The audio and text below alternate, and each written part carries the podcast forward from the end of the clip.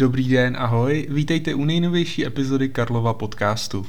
V minulém díle jsem vám převyprávěl životní příběh Ferdinanda Porsche, který by se dal schrnout jako jeden velký úspěch. Jeho nápady a řešení ovlivnili celý tehdejší i budoucí technický svět v oborech jako jsou například elektrické pohony, hybridní pohony, sportovní vozidla, přeplňování mechanickým kompresorem, dosažitelné osobní vozidlo pro každého nebo dokonce pohon těžké obrněné techniky.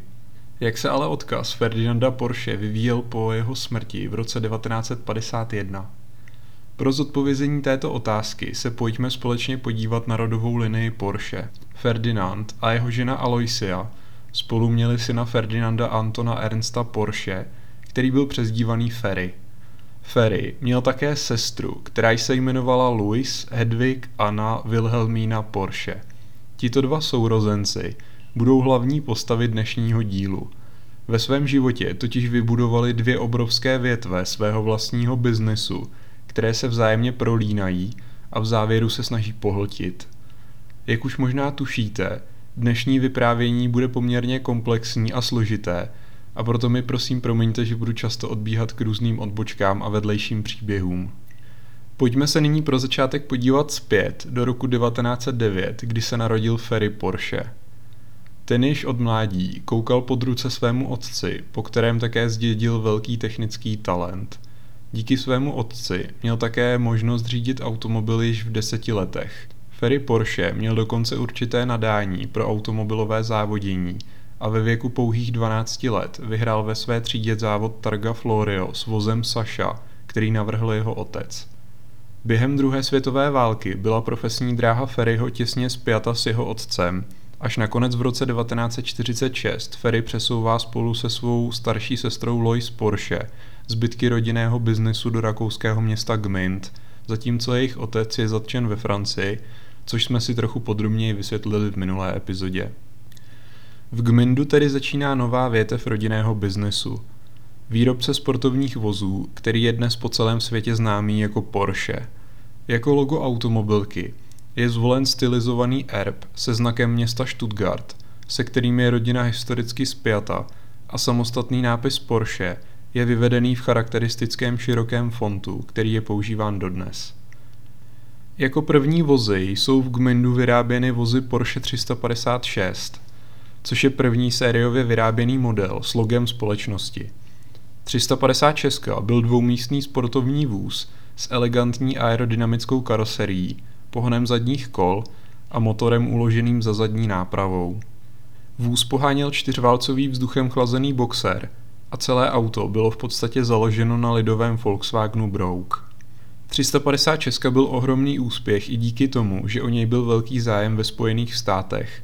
Celkem se vyrobilo 76 tisíc kusů různých verzí a říká se, že přibližně polovina vozů přežila dodnes. Porsche v této době vyrobilo i celou řadu závodních vozů, jako je třeba typ 550, které byly technicky příbuzné právě s typem 356. V průběhu výroby modelu 356 se v roce 1950 společnost Porsche přesunula do domovského Stuttgartu, konkrétně do části Zuffenhausen, kde ji můžete najít dodnes. Poslední 356 sjela z výrobní linky až v roce 1965. Po typu 356, který byl ke konci své výroby už poměrně zastaralý, přišel legendární typ 911. Tento typ dodnes představuje etalon sportovního vozu a je nositelem původní myšlenky vozu Porsche, tedy lehkého kupé se vzduchem chlazeným motorem typu Boxer umístěným za zadní nápravou. Přestože 356 a 911 vypadají na první pohled podobně, vyjmenovat všechny rozdíly, které tyto typy odlišují, by bylo vyčerpávající. Myslím, že právě tohle je jeden ze základních rysů automobilky a hlavně modelu 911. I když na první pohled po sobě jdoucí modely vypadají velmi zpřízněně, ve skutečnosti je každá nová generace velmi pečlivě vylepšena a dotažena opět o kousek dál, aniž by se narušil osvědčený základní a dnes už velmi ojedinělý recept v podobě umístění motoru za zadní nápravou. Navzdory tomu, že Porsche později představilo celou řadu sportovních modelů s motorem vpředu, jako byla základní 924, výkonnější 944, nebo dražší vozy 968 a 928. Pouze model 911 přežil skrze svou osmou generaci ve výrobě dodnes. Rodinný klan, řídící celou společnost, byl kromě Ferryho složen ze čtyř jeho potomků, což byli Ferdinand Alexander Porsche, Gerhard Anton Porsche, Hans Peter Porsche a Wolfgang Heinz Porsche. Co se týče velikosti a hodnoty společnosti, velký zlom přišel v roce 1972, kdy se rozhodlo o změně organizačně právní formy z komanditní společnosti na veřejně obchodovanou akciovou společnost. Ferry Porsche v té době usoudil, že velikost společnosti přerostla původní rodinnou firmu. Z Porsche se tedy stala akciová společnost a do výkonného výboru nastoupila řada lidí z venčí rodiny. Naopak kontrolní výbor společnosti byl obsazen z větší části členy rodiny Porsche. V důsledku této transformace odchází z rodinného biznesu Ferdinand Alexander, ale také Ferdinand Pěch, pro nás zatím neznámá postava, ke které se dostaneme později. Ferdinand Alexander zakládá svůj vlastní biznis nezávislý na zbytku rodiny, který dnes všichni známe jako Porsche Design, tedy firmu, která se zabývá produktovým designem. Dnes je společnost známá hlavně pro svou fashion část, která nabízí své vlastní luxusní oblečení a doplňky. Část tohoto biznesu, který se jmenuje Studio FA Porsche, ale spočívá v konzultačních službách – kdy Porsche Design nabízí designová řešení pro různé průmyslové výrobky. Z jejich realizací v Česku můžeme zmínit například tramvaj Škoda T14, známá jako Porsche Tra. Často ji můžete vidět v Praze. Porsche Design zpracoval i raný designový návrh pro moderní lokomotivu Škoda 109e Emil Zátopek. Kromě toho studio navrhuje například design mrakodrapu v Miami, kabinu lanovky, basy na pivo značky Veltins nebo třeba tašky na střechu firmy Tondach. Přesuňme se teď k druhé rodinné větvi, kterou tvoří dcera Ferdinanda Porsche, Lois Hedwig Anna Wilhelmína Porsche, po svatbě Lois Pěch a její muž Anton Pěch. Jak už bylo řečeno, po válce byla část rodinného biznisu převedena do rakouského města Gmünd. Tento přesun iniciovala právě Louis Pěch a podílel se na něm i její bratr Ferry Porsche a Anton Pěch. Účel tohoto přesunu byl strach ze zestátnění rodinného majetku v Německu. Část tehdejší ještě jednotné rodinné společnosti Porsche KG, tedy Kommanditengesellschaft, komanditní společnost, bylo převedeno do nově vzniklé Porsche Konstruktionen GmbH se sídlem v Gmindu. Ze společnosti Porsche KG získala tímto dělením 5% Louis Pěch a 10% její muž, rakouský právník Anton Pěch, kteří tyto podíly vložili do nové rakouské pobočky. Nyní se pojďme společně podívat na život Antona Pěcha, manžela Louis Pěch, který nebyl jen vídeňským právníkem, ale také ředitelem továrny Volkswagen Werke ve Wolfsburgu v letech 41 až 45. Stejně jako Ferdinand Porsche byl členem NSDAP a SS. Pěch měl k rodině Porsche vždy blízko. Před válkou například zastupoval Ferdinanda Porsche v právních sporech ohledně pracovní smlouvy s firmou Daimler-Benz. Jak už bylo řečeno dříve, svoje pouto s rodinou Porsche nakonec stvrdil tím, že si vzal dceru Ferdinanda Porsche, Louis Porsche – Největším přínosem Antona Pěcha ale byla poválečná dohoda, kterou vyjednal v roce 1948 s Volkswagenem. Tato dohoda zadávala firmě Porsche zpětně vývojovou činnost v podobě konstrukce Volkswagenu Brouk. Tato vývojová činnost již samozřejmě proběhla a dohoda tak hlavně určovala licenční a obchodní vztahy tak, aby Volkswagen mohli Brouka neomezeně vyrábět a prodávat. Pokud jste dobře poslouchali minulou epizodu, Určitě vás napadne, jestli došlo k podobnému vypořádání mezi Volkswagenem a Tatrou, od které Ferdinand Porsche převzal základní konstrukční prvky vozu Brouk. K této dohodě došlo až v roce 1961, kdy Volkswagen vyplatil Tatře jednorázově 3 miliony marek. Díky vyjednané dohodě mezi Volkswagenem a Porsche získala druhá jmenovaná společnost velký finanční kapitál, který pak sloužil jako finanční základ pro Porsche KG. Nyní už víme, jak byly společnosti Volkswagen a Porsche obchodně spojeny. Jak to ale bylo se společností Porsche dál? Jak už jsme si řekli dříve, Manželé Pěchovi převedli dohromady 15% společnosti Porsche KG do Rakouska a tím vznikla v roce 1947 firma Porsche Konstruktionen GmbH, do které se později přesunul také zbytek aktiv Porsche KG. Společnost zpočátku sídlila v Gmindu, ale poté bylo sídlo přesunuto do Salzburgu. Ředitelem této firmy byla Louis Pěch a Ferry Porsche. Jak už bylo řečeno na konci první části podcastu o Ferdinandovi Porsche, v roce 1950 Ferry Porsche vrátil rodinný biznis zpět do rodinného Stuttgartu, protože pominulo nebezpečí znárodnění firmy a tím odešel z rakouské části společnosti.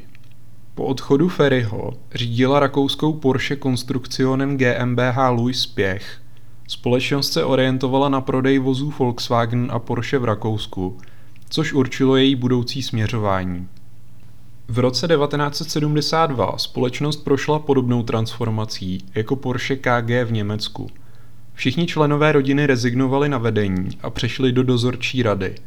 A tak vznikl Porsche Holding, společnost, která dnes prodává skrze své dílerství vozy koncernu Volkswagen v Rakousku, Maďarsku, Česku a dalších zemích. Jak ale pokračoval osud firmy Volkswagen? Těsně po válce neměl o tuto společnost s nejistým osudem nikdo zájem. Kontrolu nad Volkswagenem převzal stát Dolní Sasko, který měl 100% podíl. Po velkém poválečném celosvětovém úspěchu modelu Brouk a jeho derivátů se v roce 1960 stala z Volkswagenu akciová společnost.